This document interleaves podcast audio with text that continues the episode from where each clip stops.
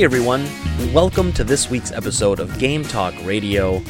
I, as always, am your host, Greg. How's everyone doing today? I hope you're doing very well. I'm doing pretty good. I, I really have no complaints. Uh, overall, I think uh, everything's going pretty well. I almost didn't have a, a, podcast today. I was almost going to have to crunch one in either tonight or tomorrow. Tonight, tonight or tomorrow night because I work tomorrow. Uh, because uh, I, I need some more racks for the store. And uh, so what I've been doing is there's been a few GameStop stores that have been closing.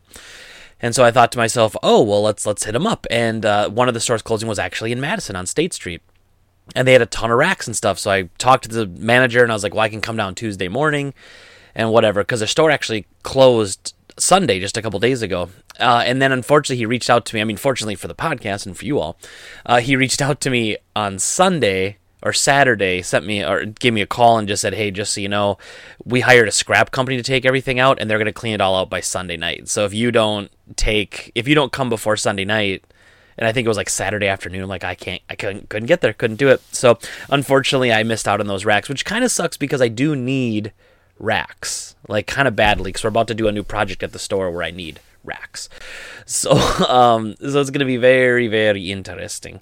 Um, but uh, I I just have to talk to my local GameStops too. I think I think a bunch of them have extra racks left over, or just talk to the district manager and be like, "Do you have any stores that have an abundance of racks you're just gonna throw away, or you, like I'd like to, you know, I'll buy them or whatever." So, uh, but yeah, so I almost I almost didn't get to do the podcast today because I was almost gonna be in. Uh, in Madison today, which honestly I would have just been hitting Madison right now. So I figure about an hour, hour and a half to load up racks, and another two hours home. I would have been probably done in the afternoon. But uh, and then, uh, if all goes according to plan, I should be recording episode two of Metal Gear Salad tonight, which is going to focus on Metal Gear 2 Solid Snake, which is one of the best in the series. It's got like that retro game feel, but it's got innovations of new games. Uh, and, and an interesting factoid a lot of people in Japan actually thought Metal Gear Solid initially was a remake of Metal Gear 2 because they ch- they they had such similar concepts in them, like the idea of the solid on radar and actually getting down and crawling around, crawling through vents. You fight a hind D, like all that sort of stuff exists in Metal Gear 2, which is a game that came out the same year as Final Fantasy 3 and Mega Man 3. You know, which which is really odd to think that that game came out at that quality when games were struggling to uh, to get to that level. And I'll always wonder why they never ported Metal Gear 2 Solid Snake to the Super Nintendo. It certainly had the ability to run it and it you know graphical style like it would have been fine. I'm surprised I'm just surprised they never did because that that game would have continued the mythos I think. In fact, if I had any ability or skill whatsoever to do so, I would consider porting it to Super Nintendo as a fun project, but I have no idea how to do that. Maybe I'll find somebody on the internet to do it and just pay them. and then only make one copy for myself. but I think that'd be pretty cool.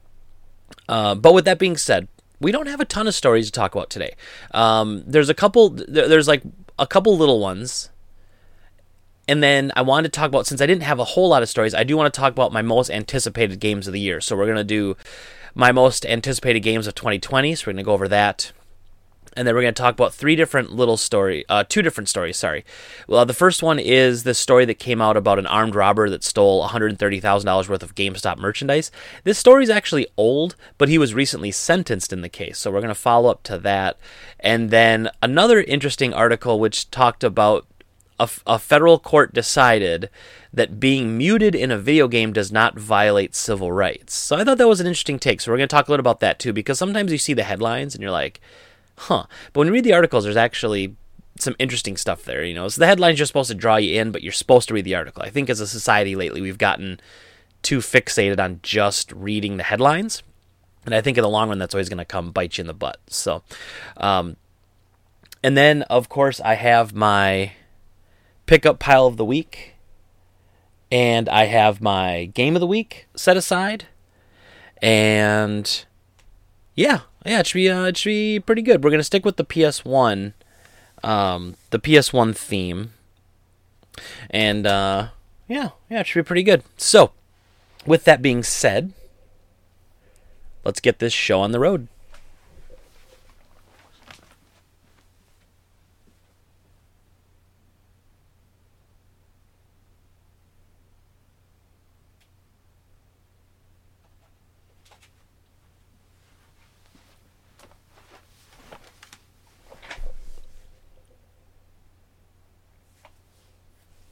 So, first up on the podcast today, we're going to be talking about this latest story that's been kind of making the rounds and, and sparking some like funny memes as always.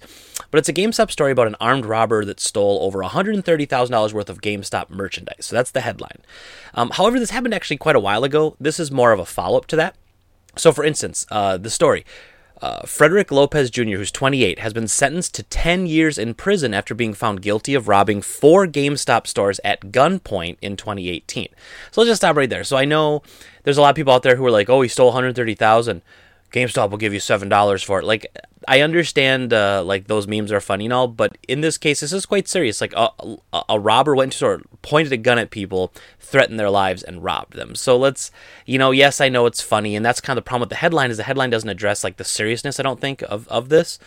Um, but you know, I, I know it's fun to pick on GameStop for legit reasons, but you know, this is not one of them, and this is actually pretty serious. So it, the article goes on to say the news was announced today in a press release from the U.S. Attorney's Office and says Lopez's arrest came as a result of a joint investigation by both the local police department and the Bureau of ATF, Alcohol, Tobacco, Firearms, and Explosives. He pled guilty last year to, quote, one count of interference with commerce by robbery and one count of brandishing a firearm in furtherance of a crime of violence, end quote. And in addition to the prison sentence, he has been ordered to pay $132,300 in restitution. So I don't know if that necessarily means that's all the product that was stolen. That might be legal fees, court fees, all that sort of stuff too. So the headline's a little like misleading in that regard. Um, he would walk into stores at night, brandish a gun, and quote, order GameStop employees to load game consoles and video games into store bags. Across the four robberies in Lynwood, Rowland Heights, West Covina, and Brea, California, he stole, quote, 131,000 in merchandise and 1,300 in cash. So I'm okay, so apparently it was 130,000 in merchandise. The money in merch of which there must have been a lot to add up to 130,000 is one thing, but the length of prison sentence had more to do with the harm caused to the GameStop employees than it did the value of the stolen goods. Quote, the serious nature of Lopez's offenses can hardly be overstated. Prosecutors write in the release. Armed robbers such as these where firearms are brandished at victims also leave lasting substantial stress and trauma that victims remember for years, some for their entire lives, end quote. So uh, th- I mean, it's a good story overall because the the story is not just that they obviously caught the guy, they busted the guy. He he's going to jail for ten years. Hopefully, is reformed by our prison system. Fingers crossed. Not too hopeful for something like that. Um, but that's a good story. Obviously, he's caught. But the reason this story kind of touched base with me a little bit was when I when I was at GameStop, I I worked there from roughly 2000 to 2011 I guess would be about right. There was a time somewhere in the mid 2000s to late 2000s, maybe 2007, 2008, maybe it was earlier than that, 2005, maybe even. We were in the same district as Milwaukee.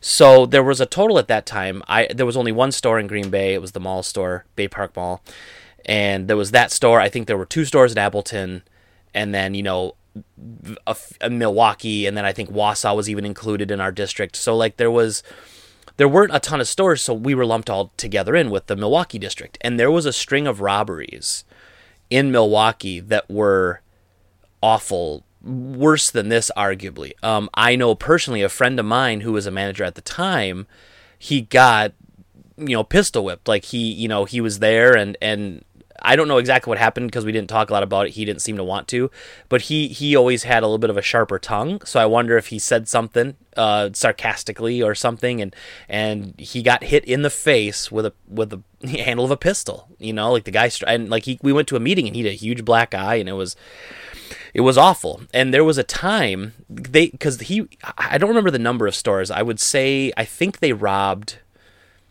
maybe five or six or something, and they didn't get caught until after that last one, obviously. So it was a weird time. After it happened a few times, like we were t- we were in meetings where managers were talking about having police and guards in the store after five o'clock at night, from five until nine when they closed. I mean, that's crazy talk, you know? I mean, that's really, really crazy to think about. That these are people who work in a game store. And I'm going to be honest, GameStop employees don't make a ton of money. Managers make, you know, I think fair salaries for what they do. But, like, you know, most of the people working third keys and part timers are not making a ton of money. and and they're not the like they're the the, the worst victims of this because that's something they're going to carry with them all the time. There's a certain trauma that goes along with that not being able I, I would assume most people that got robbed at night will really have a hard time working at the store anymore first of all. Maybe getting transferred to a different store. But besides that maybe also wouldn't want to work at night wouldn't want to work by themselves. I mean that's all realistic. And so that's why this story kind of hit home with me. Uh, and i'm lucky i've never had that situation. You know i've never i've never ever had a situation this horrible. And i know that most of the managers in milwaukee didn't either but a few did. And the ones that had to go through this i can only imagine that they still think of it today and that it stays with them. And so gamestop is you know, again, I'm a little disappointed with the reactions to this story because I understand when you see this on Twitter and you see the headline, the first thing you do is you say, "Oh, $130,000 was stolen from GameStop."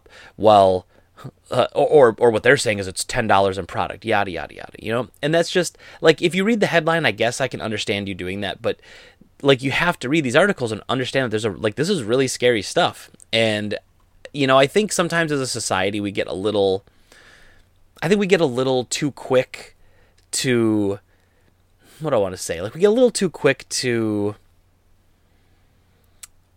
to make everything a joke, you know? And and I, I guess I wish that we could sometimes be able to look at something and I know some people deal with it that way. Some people deal with trauma in a joking way, but it would be nice if not everything was a meme and a joke right away. Like read the article, read how serious this is and say something like, you know, you know, uh, along the lines of, you know, I'm glad everyone's okay and that no one got hurt physically, and that hopefully that any sort of mental, you know, suffering they went through, hopefully they can get help, and hopefully GameStop offers, you know, some sort of counseling or something like that.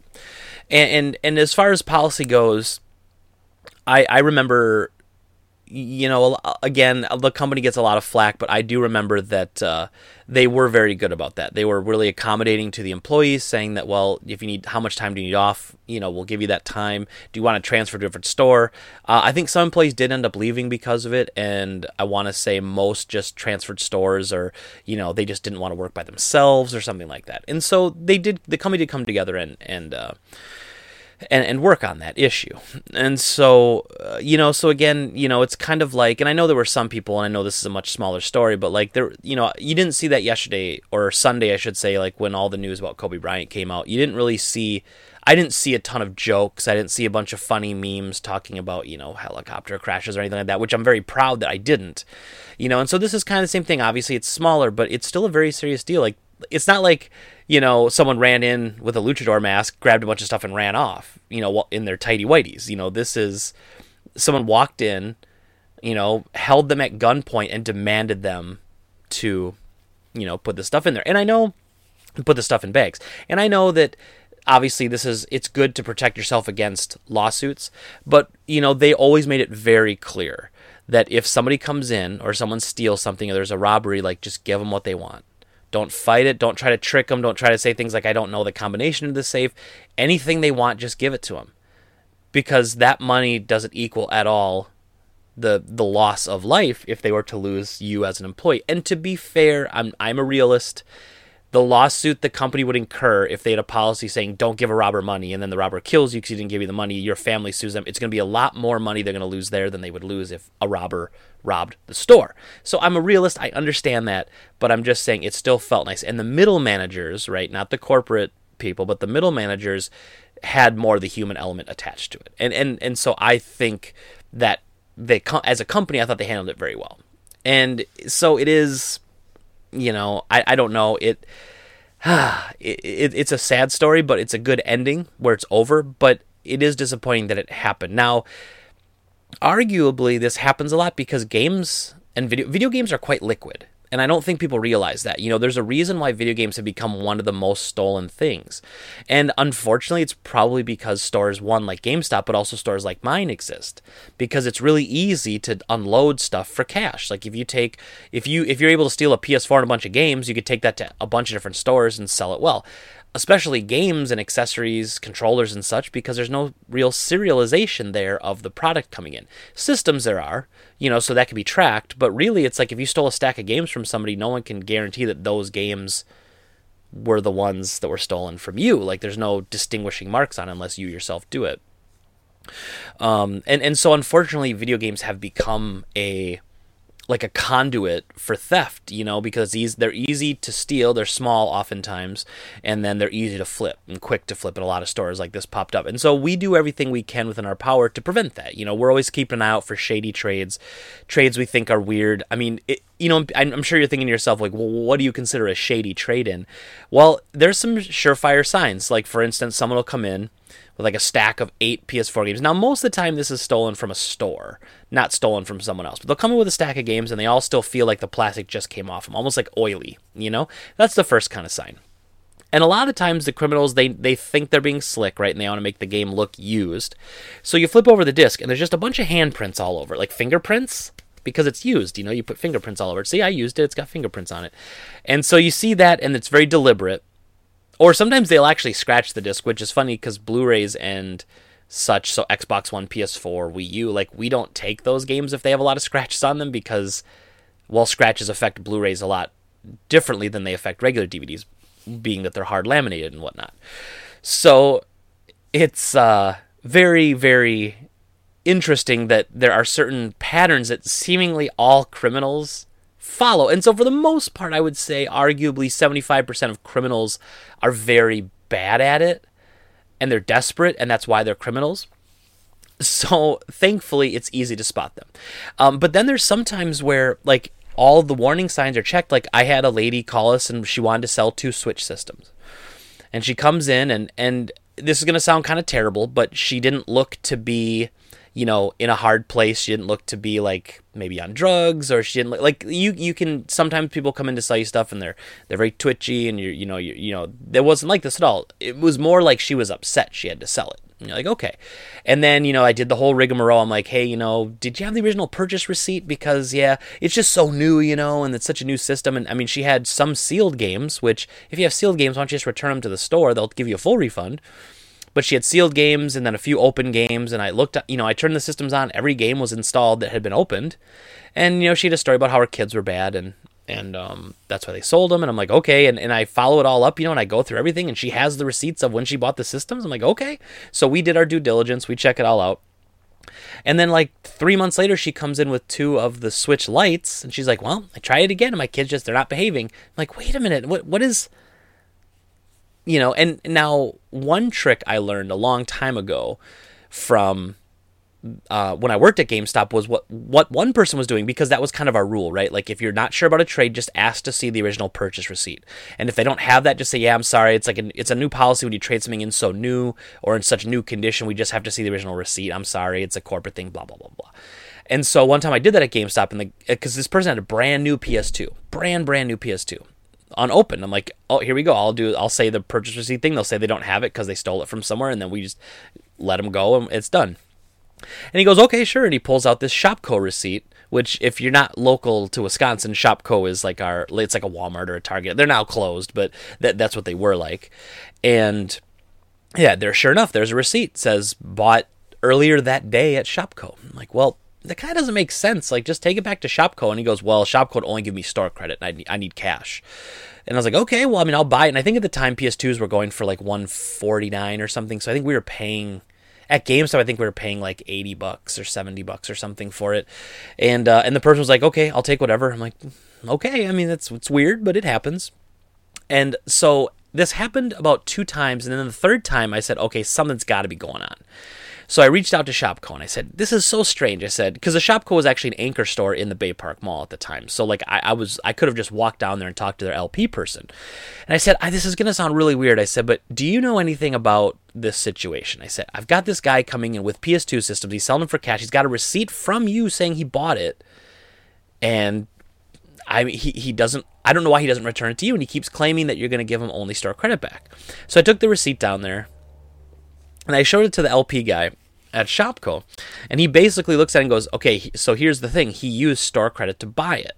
Like, okay, so he's using store credit because that might have happened too. He might have used a gift card. Who he was never going to use a Shopko gift card, so he, buy, uses it to buy a bunch of game stuff, sells it to us, takes the hit, and leaves. Possible. Again, not the best way to handle that, but possible. And so I talked to the guy and he goes, No, he goes, I can tell you exactly what's happening.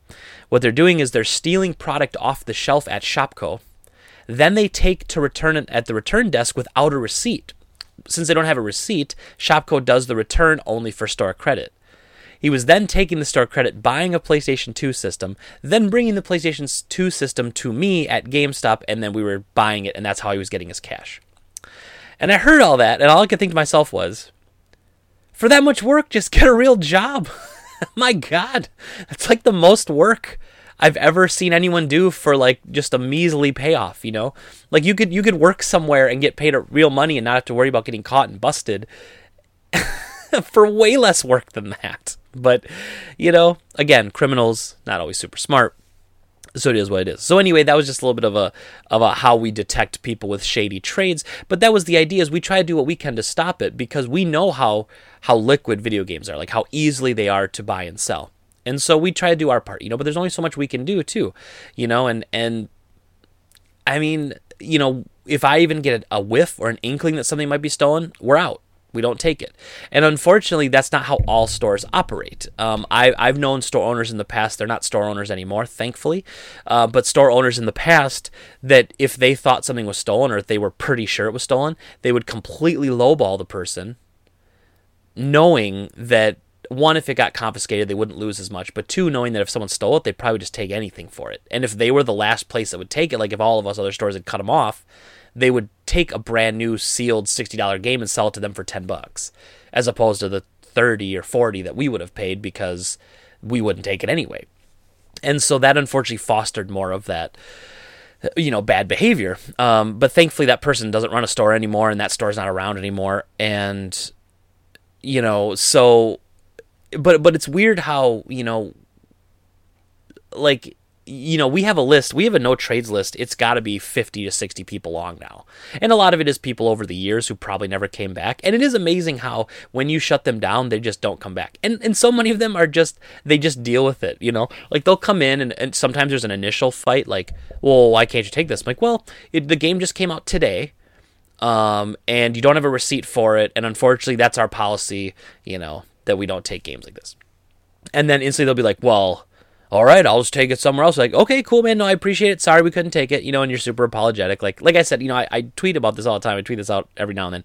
Like, it's not a joke, but I spend half my day apologizing for stuff that's not my fault. It's fine. Sometimes apologizing just like smooths everything over. So you just apologize. Just apologize for whatever you want. Apologize for everything. Who cares?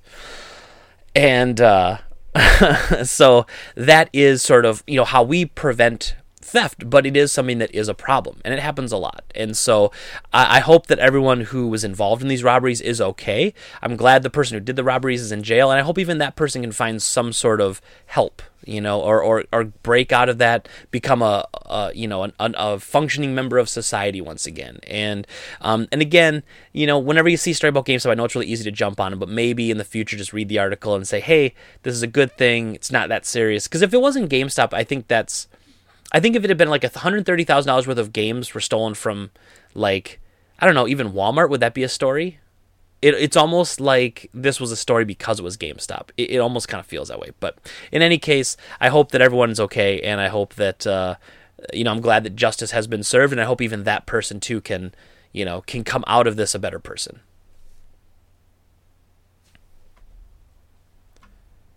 All right, so Next up on the podcast today, we're going to be talking about uh, this article in Kotaku I saw, which was kind of mind-boggling at first because I needed to understand like the context.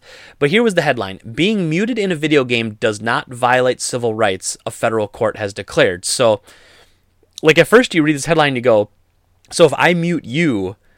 You're claiming that I'm violating your your civil rights, like what? You know, but that's not what happens. So let's actually get to the meat and potatoes, right? That's what we do here. We dig in, we find out what's going on. So, uh, this take, uh, let's see. If uh, here's how the article begins. This is sorry. This is Kotaku. This is Nathan Grayson. This was yesterday at five o'clock. If you or a loved one has been muted in a video game, you may not be entitled to financial compensation. Exposure to muting might finally wake you up to the idea that there are consequences for your actions. Please do not wait. Do not call now. And that was a joke on those old kind of infomercials. Um,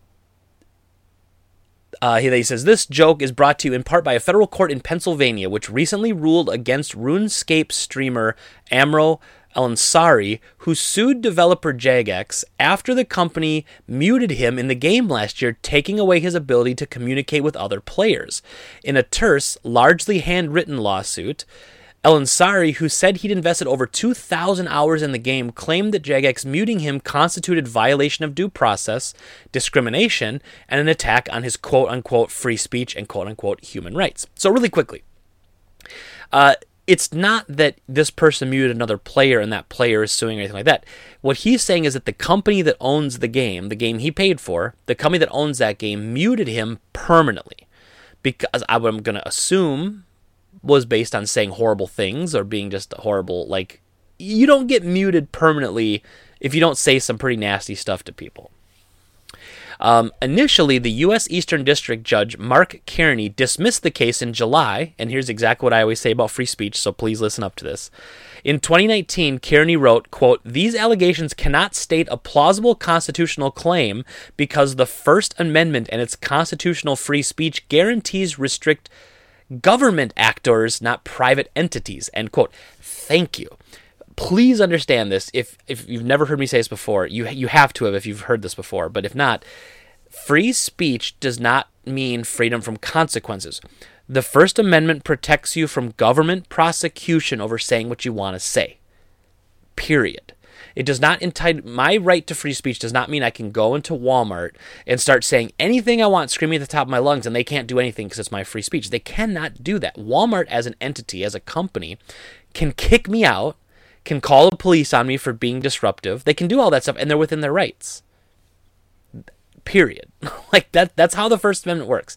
So please stop hiding behind it. Like your First Amendment is being infringed upon if you're not allowed to be nasty.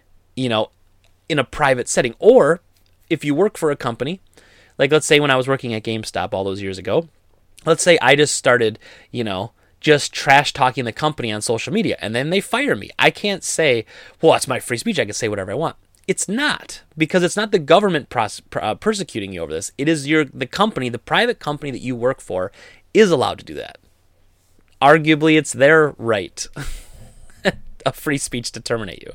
But anyway, so enough of the like misunderstanding of the First Amendment. So that's that's what the judge writes. Totally fine explanation should be over, but it's not. So it goes on to say, so Elansari appealed. That also didn't work out for him. Earlier this month, the United States Court of Appeals for the Third Circuit tossed the suit, taking aim at both Elansari's First Amendment claims and the idea that he'd been discriminated against, quote, compared to all the other players who were not muted, end quote. Goes on to say Title II prohibits discrimination on the grounds of race, color, religion, or national origin, wrote the Court of Appeals. Even generously construing Elansari's complaint to rise a claim of public accommodations discrimination and assuming that Elansari can bring such a claim in this context, at no point either in the district court or in the appeal court has Elansari alleged losing access to the online game due to discrimination based on any grounds protected by Title II. So he's basically saying that even if they were to stretch that and say that was possible, they're not making that claim because he still has access to the game. The Eastern District Court uh, has heard from Elansari a lot recently. He has filed 10 suits in the past year and a half, according to PennLive, which first reported on the Jagex suit. In November of last year, the Court of Appeals similarly did away with a suit in which Elansari claimed he'd been scammed by Tinder. Truly, who among us have not had a crappy date and taken to the United States Court of Appeals? That's the joke. Uh, now, perhaps there is something more uh, worth interrogating when it comes to online platforms and increasingly government like role they can occupy. The University of California Irvine School or Law Specials uh, rapporteur on freedom of opinion and expression, David Kaye, wrote in his 2019 book, Speech Police The Global Struggle, Struggle to Govern the Internet, that quote unquote, today's platform behemoths have become institutions of governance, complete with general, generalized rules and bureaucratic features and enforcement. They have struggled to figure out how to police content at the scale to which they have grown.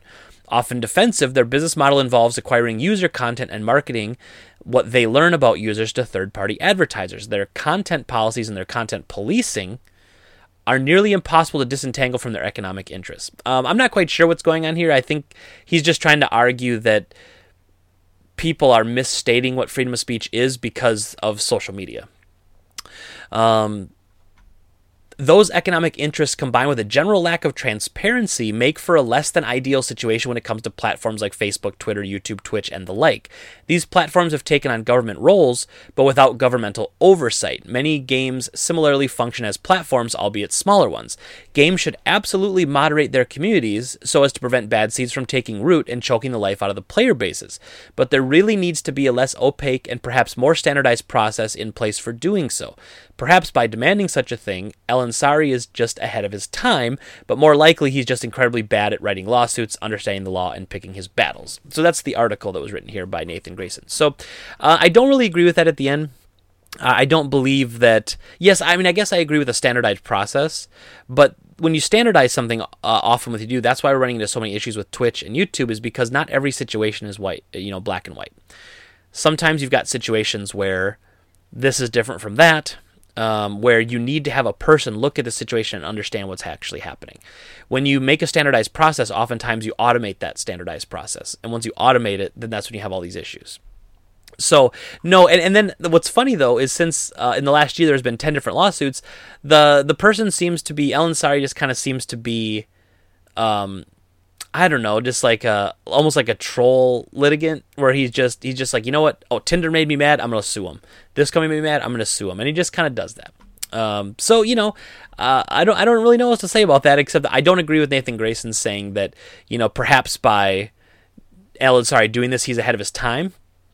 Uh, I just really think, and I do agree at the end that he's bad at writing lawsuits and understanding the law, but I think it's more that I think it's more that game companies have to create a good environment for all players. The needs of the many prevail over the needs of the few. So if he was being hostile, I think he should be lucky that all he got was muted. You know, if it was that bad, wouldn't they have just banned him or banned his account or something? So I mean, I guess it's glad they didn't. But it was also a streamer, so I don't know. And when they say he's a streamer, I don't know. I don't know how many subs he has. Let me take a quick look here and just see if I can see anything. Oh no, this is the actual lawsuit. But um, yeah. So I don't know. I, I don't know if he's like a big deal and that's why he's throwing a fit. You see that a lot sometimes with you know I- influencers and they go to a restaurant and they don't get anything for free, so then they trash the place and they talk about how bad it was and that they didn't. They should have known I was an influencer. But it kind of feels like here. Like you should have known I was a streamer. You shouldn't treat me this way because I'm a streamer and I'm promoting your product. It's like yeah, but if you're promoting your product, if you're promoting their product in negative light, you're not you're not really helping. So, um, but you know, I don't know. I think I think that a permanent permanent ban uh, or a permanent permanent mute is weird. I think that that if, if it was that egregious where you wouldn't let them communicate anymore, just ban the account. Yeah, that seems to make more sense to me because in the TOS for the account, it's a lot easier to say things like, "We can anytime want ban your account if we deem your behavior offensive." You know, and again, not free speech violation. So, period. All right. So, uh, let's see. This is going to be a little bit of fun. So, I want to talk about the most anticipated games I have of 2020. So, uh, 2020 is going to end up being pretty darn good, and not just because we have new systems coming out PlayStation 5 and Xbox Series X we've got some incredible games coming out. So, my most anticipated ones. So, I'm to kind of do this in a list order. I'll talk a little bit about them. And these aren't in chronological order, unfortunately. These are just because there's all this stuff getting delayed anyway, but just games that have caught my attention. So, the first one, probably my most anticipated game of the year, is Cyberpunk 2077. Uh, made by the studio, the Witcher studio, made by CD Projekt Red. I love the quality of their product, and I love Cyberpunk as an aesthetic. So this game just speaks to me. It is what I've been waiting for for a very, very long time, I think, and an open world Skyrim type game, but with cyberpunk and futuristic. So almost like uh, Deus Ex Human Revolution meets Skyrim, you know, but even even better than that. Um, and then you've got Doom Eternal. I, I, didn't, I wasn't really a big fan of the Doom 2016 reboot, but Eternal looks pretty good, and they're adding melee weapons, and I don't know, it, it could be cool it's coming out at a good time when there's not really anything else coming out, so that's good. Uh, Last of Us Part Two. I've been waiting for the sequel to Last of Us forever. I don't even know how long, but I've been waiting a long time. And Last of Us One hit me so hard, and I absolutely love that game that I just I'm, I'm, excited for a second one. Mostly just for the story. Like I don't even really care about the gameplay that much. I love the world, I love the characters, and I want to see I want to see more. Uh, and then we have the, I'm, I'm not super hyped for this, but like I want I'm curious to see how it turns out. But there's the Marvel Avengers game coming out this year, where they made all the characters look different. Like they made them look realistic, but not the same realistic that we see in the movies. So there's this weird kind of um, what do I want to say? There's this weird sort of uh, um, uncanny valley thing going on where you see a guy that's like Captain America, but he's not Captain America, and then it sounds like you know it's Troy Baker or whatever. And you're like, okay, you know, hopefully it's good. Uh, I'm not I'm not a huge Halo guy, but a new Halo is always exciting. Halo Infinite's coming. Um, probably my second most anticipated game of the year, Final Fantasy VII Remake. Uh, that's going to be incredible. Uh, another Sony exclusive, Ghosts of Tsushima. That's made by Sucker Punch. That's the team that did uh, Infamous most recently. Except this is like a samurai. And there's been so many good like samurai, like Japanese historical games lately. It's just oh, this has all been good. Um, We've got Animal a new Animal Crossing coming out, which I'm I'm I'm excited for. I haven't really enjoyed an Animal Crossing since the GameCube one though, and I know people think that's crazy if you love all the Animal Crossing games, but like I, I really want to go to that. And then the fact that it's like a little bit of survival elements, being on an island, building stuff, I think it's be pretty cool. So Animal Crossing's on there. In April, Resident Evil 3 is coming out, the remake of Resident Evil 3. Watch the story trailer on that. That looks incredible. Uh, if you're into VR, there's that Half Life Alyx game that's coming out. I, am intrigued to try it, but I, it, I'm with VR. I'm hit and miss. Like I don't like to be moving around a lot in VR. Like I'm typically more of a stationary look around sort of game or on rail shooter kind of guy. Um, I'm also really excited for Nioh 2. So I played Nioh 1 almost to completion. I never ended up finishing it, and when I went back to it, I was so lost where I was, I had to start over, and I did not want to start over. Um, but I want to see if they can take all the right pieces to make it like a true perfect kind of sequel. Because Nioh One was pretty good, but it had some issues. So hopefully they can kind of work that out. That was a very much like a Dark Souls or Demon Souls like, but made by Team Ninja, who does Ninja Gaiden. So imagine like Ninja Gaiden mixed with Dark Souls, and that's kind of what you got there. Um, and then Wasteland Three I'm pretty excited for Minecraft Dungeons. I'm I'm curious about. That's that's the new Minecraft game. That's like Diablo. It's a it's a top down isometric view, and you have like it's like a loot loot hack and slash hack and slash looter, and it's Minecraft though, so it's voxel, and so it's it's weird. It could be cool. Um, uh, Trials of Mana. That's what I'm looking forward to here in 2020. Trials of Mana is uh, is just like the next of the Mana series, but I don't really know well, actually, hold on. Is Trials of Mana like a remake of Seiken Densetsu 3? I don't even know what this is, actually. Let me, you know, I'm going to click on this in real time. You know me, we doing it. Yeah, Trials of Mana is... Yeah, it's Seiken Densetsu 3, but it's like remade, and it's going to look totally different and have... Um, like it's completely redone with 3D graphics and stuff like that. Which is fine. I mean, I hope it's good. I, I mean, Seiken Densetsu 3 is good, so I mean, all we really have to all they really have to do is not not screw it up, and it'll be fine. Um, then there's still the Iron Man VR game. I do want to try that. Uh, no More Heroes three. I love No More Heroes one and two. Those were were real, uh, really surprisingly well done back in the day. Um, Empire of Sin. That is the new uh, Romero Games uh, game that they've been working on. It's kind of like a tactical, but it takes place I think in like the 20s or 30s, Chicago, New York, like this kind of gangster style. Uh, it looks pretty cool. Um, I'm actually wearing my Romero Games shirt right now. Um, then there's the Predator Hunting Grounds game. That's the one that's similar to like Friday the 13th or or uh, Dead by Daylight, except it's someone's the predator and then the other people are hunting the predator. So it could be it could be cool. Could be cool. Uh, so there's that. Um, System Shock, the remake of that's coming out this year. There's a new Oddworld Soulstorm coming out. Dreams is coming out now. This is a PS4 exclusive where you of create whatever you want in it.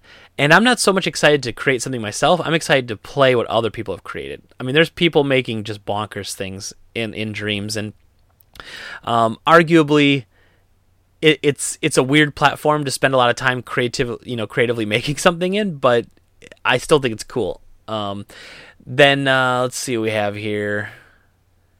And then Streets Rage 4 is probably the last one, kind of indie style that I'm looking forward to. So, you know, Sega's uh, getting back on the Streets of Rage train, but it looks kind of like uh, it's like hand drawn uh, instead of you know pixels, I think. And so it's it's a little weird looking, but the soundtrack sounded banging, and I don't know, it could be good. We'll see. It's got that kind of weird like deviant art art style to it, but I don't know. You know, you can't you can't crap on everything. Sometimes you know you gotta you gotta at least let it come out and try it out. And I'm sure there's a slew of indie games that I don't even know about yet. They're going to come out this year and really impress me. But those were kind of my uh, kind of my games of the year that I'm looking forward to. Dying Light 2, I almost forgot about that.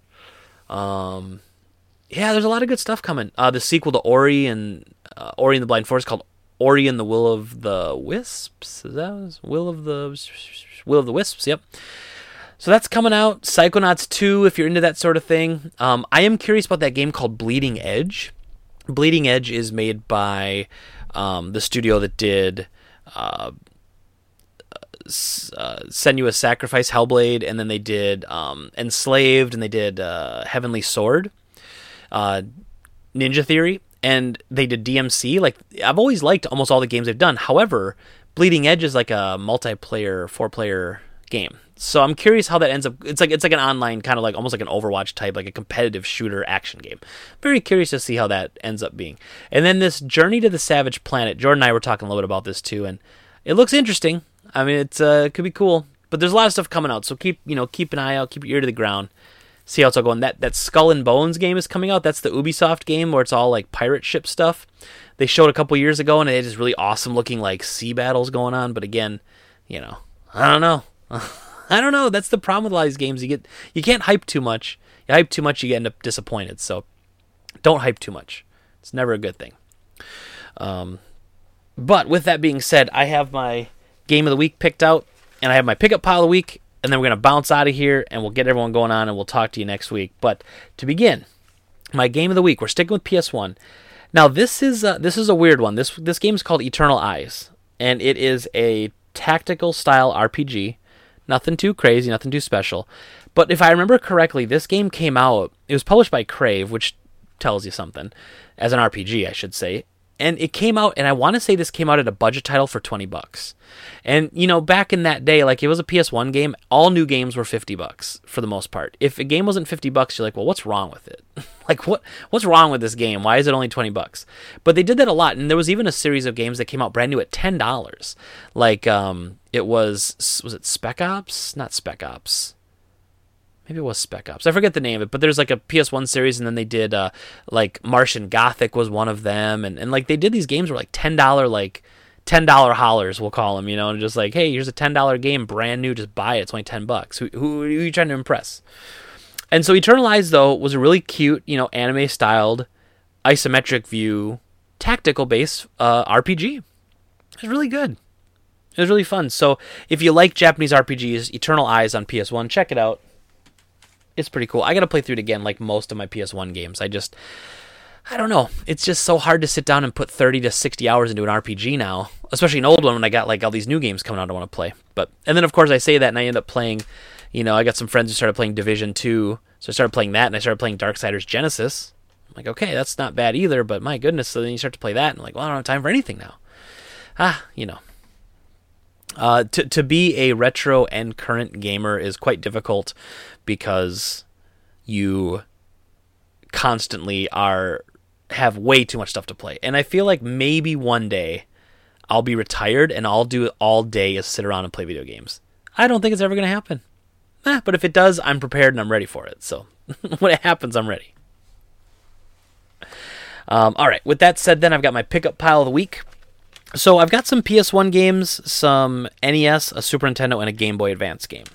So first up, the PS1. I picked up a copy of a game called One Piece Mansion. Now, I don't know a lot about this game except that it's not the One Piece anime that you're thinking of. It's a Capcom game where it's almost like it's a puzzle game, and you've got an apartment or a mansion, and you have to keep everyone happy, and you have to like move things around, and it's I don't know. Here's here's a description on the back. It's not easy being the landlord of the One Piece mansion. In this wacky puzzle game, it's your job to make sure life runs smoothly.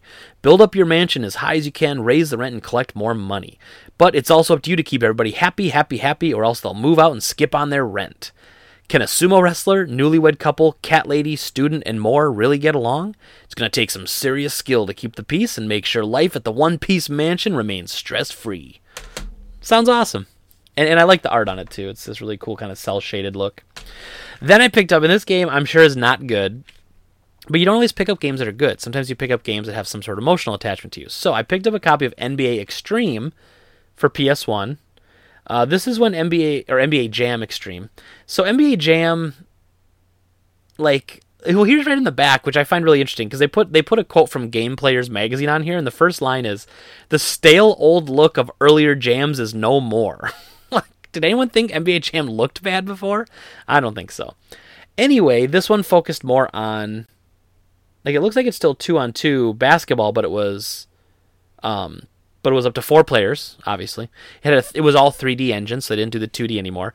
But most importantly, and this is why I bought it, the man on the cover dunking over Hakeem Olajuwon, my boy Shawn Kemp. Now, Shawn Kemp, if you don't remember, was a pretty big deal in 90s basketball. Pretty big deal.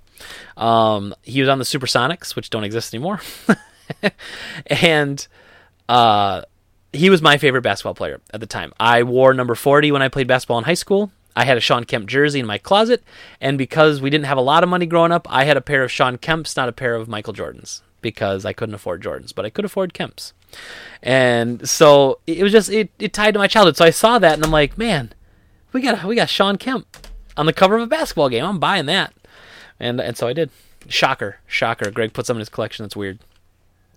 Um, next up was the game Wipeout for PS1. Now, I I own a copy of Wipeout already in the long box, the tall box. However, we had a copy of Wipeout come in that's in the jewel case, and it's not the greatest hits version. So this is actually a really rare variant to this.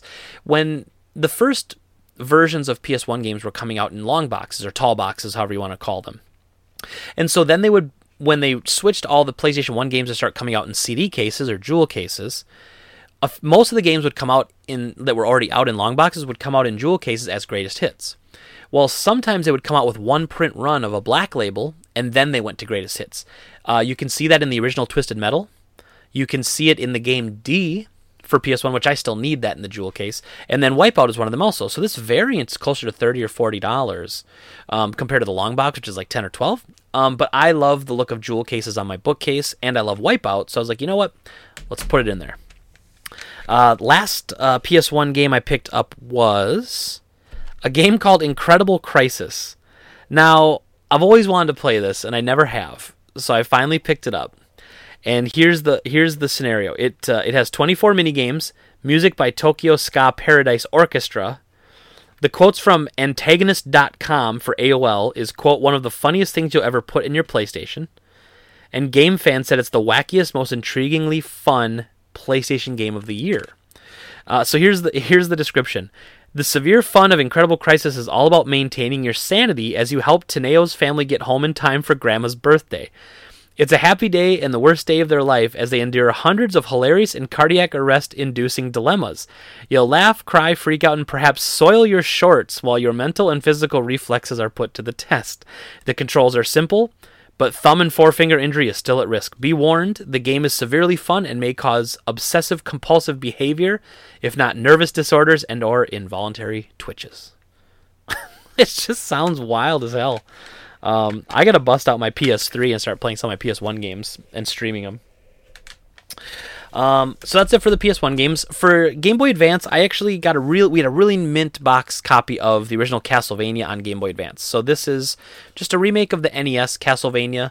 They had the um, Game Boy Advance had a series called Classic NES series, and uh, they did Castlevania, Excitebike, Zelda One and Two, Mario Brothers One. And so Castlevania came in, and I collect all my Game Boy Advance stuff mint in box, and this was mint in box, and it's Castlevania. So we did it. We bought it. Uh, now this one, I don't necessarily love this game so much, but again, it brought back some great childhood memories for me. But I picked up a copy of the Incredible Crash Test Dummies on Super Nintendo. Again, like a dead mint box comes in for this. It's got the manual, it's got the tray, everything's in there, great shape. It's even got the little stickers you could put like on the cars that it came with.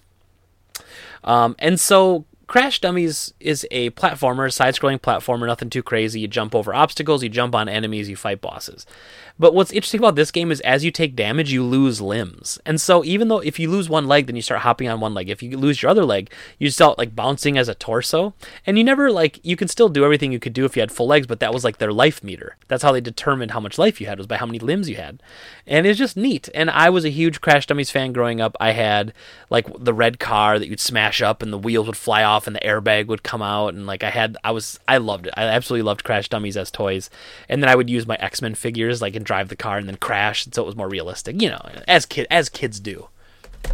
I wasn't doing this as an adult. I was a kid. It's okay. Uh, and then I picked up two NES games, both mint in box also, and these came through the store, which is pretty rare. We don't see a lot of mint in box NES. But first up is a copy of Spy Hunter. Uh, I, I love Spy Hunter. It's one of my favorite arcade games, and the NES version is is probably the best version you can get on like retro console. And so I picked it up. I like it. It's very good. But a funny story about Spy Hunter. So I think like many people in video game collecting when they're younger, you go through this phase of I'm not going to play games anymore. Let's sell it all off. And so growing up, I'd had a Nintendo. Then we got a Sega Genesis. Then I bought myself a PS1. And then I remember in high school, you know, I was I was chasing the girls and I was playing basketball and I was doing theater and I was like, you know, I don't have time for video games anymore. I'll just sell Final Fantasy VII and my original PlayStation to my friend.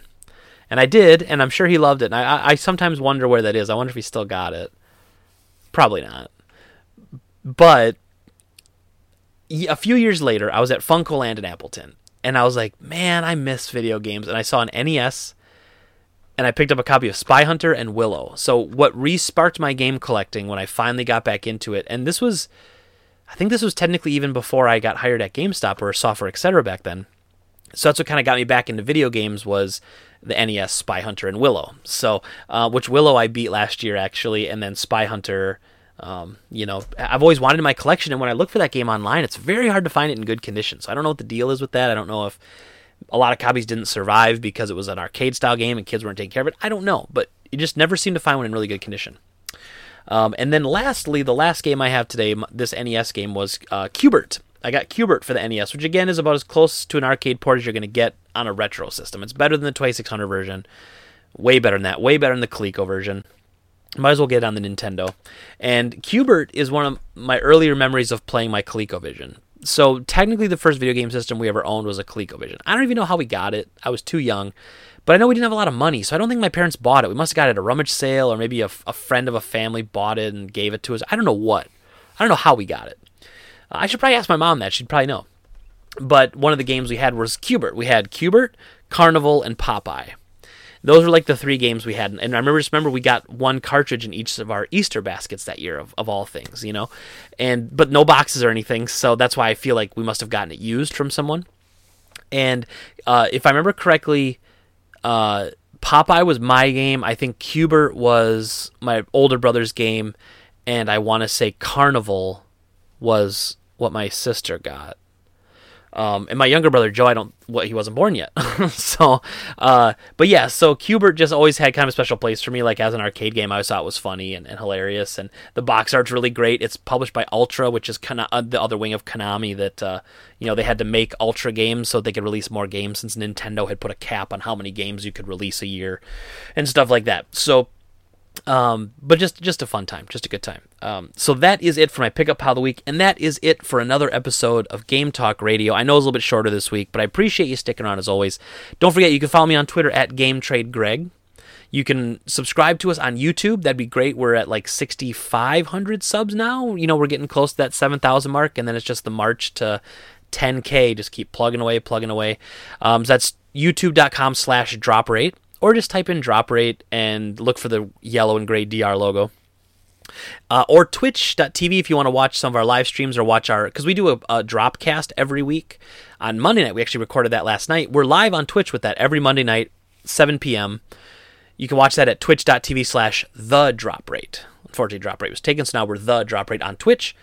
Regular drop rate on youtube and of course, you're hearing this podcast somehow, but you, I'm on iTunes, I'm on SoundCloud, and of course on um, Spotify. So if uh, any any any multitude of ways to get your daily, weekly fix of old Greggy here. Thank you so much for listening. As always, though, I will talk to you again next week. Have a good day. Take care of yourselves. We'll see you next time. Bye bye.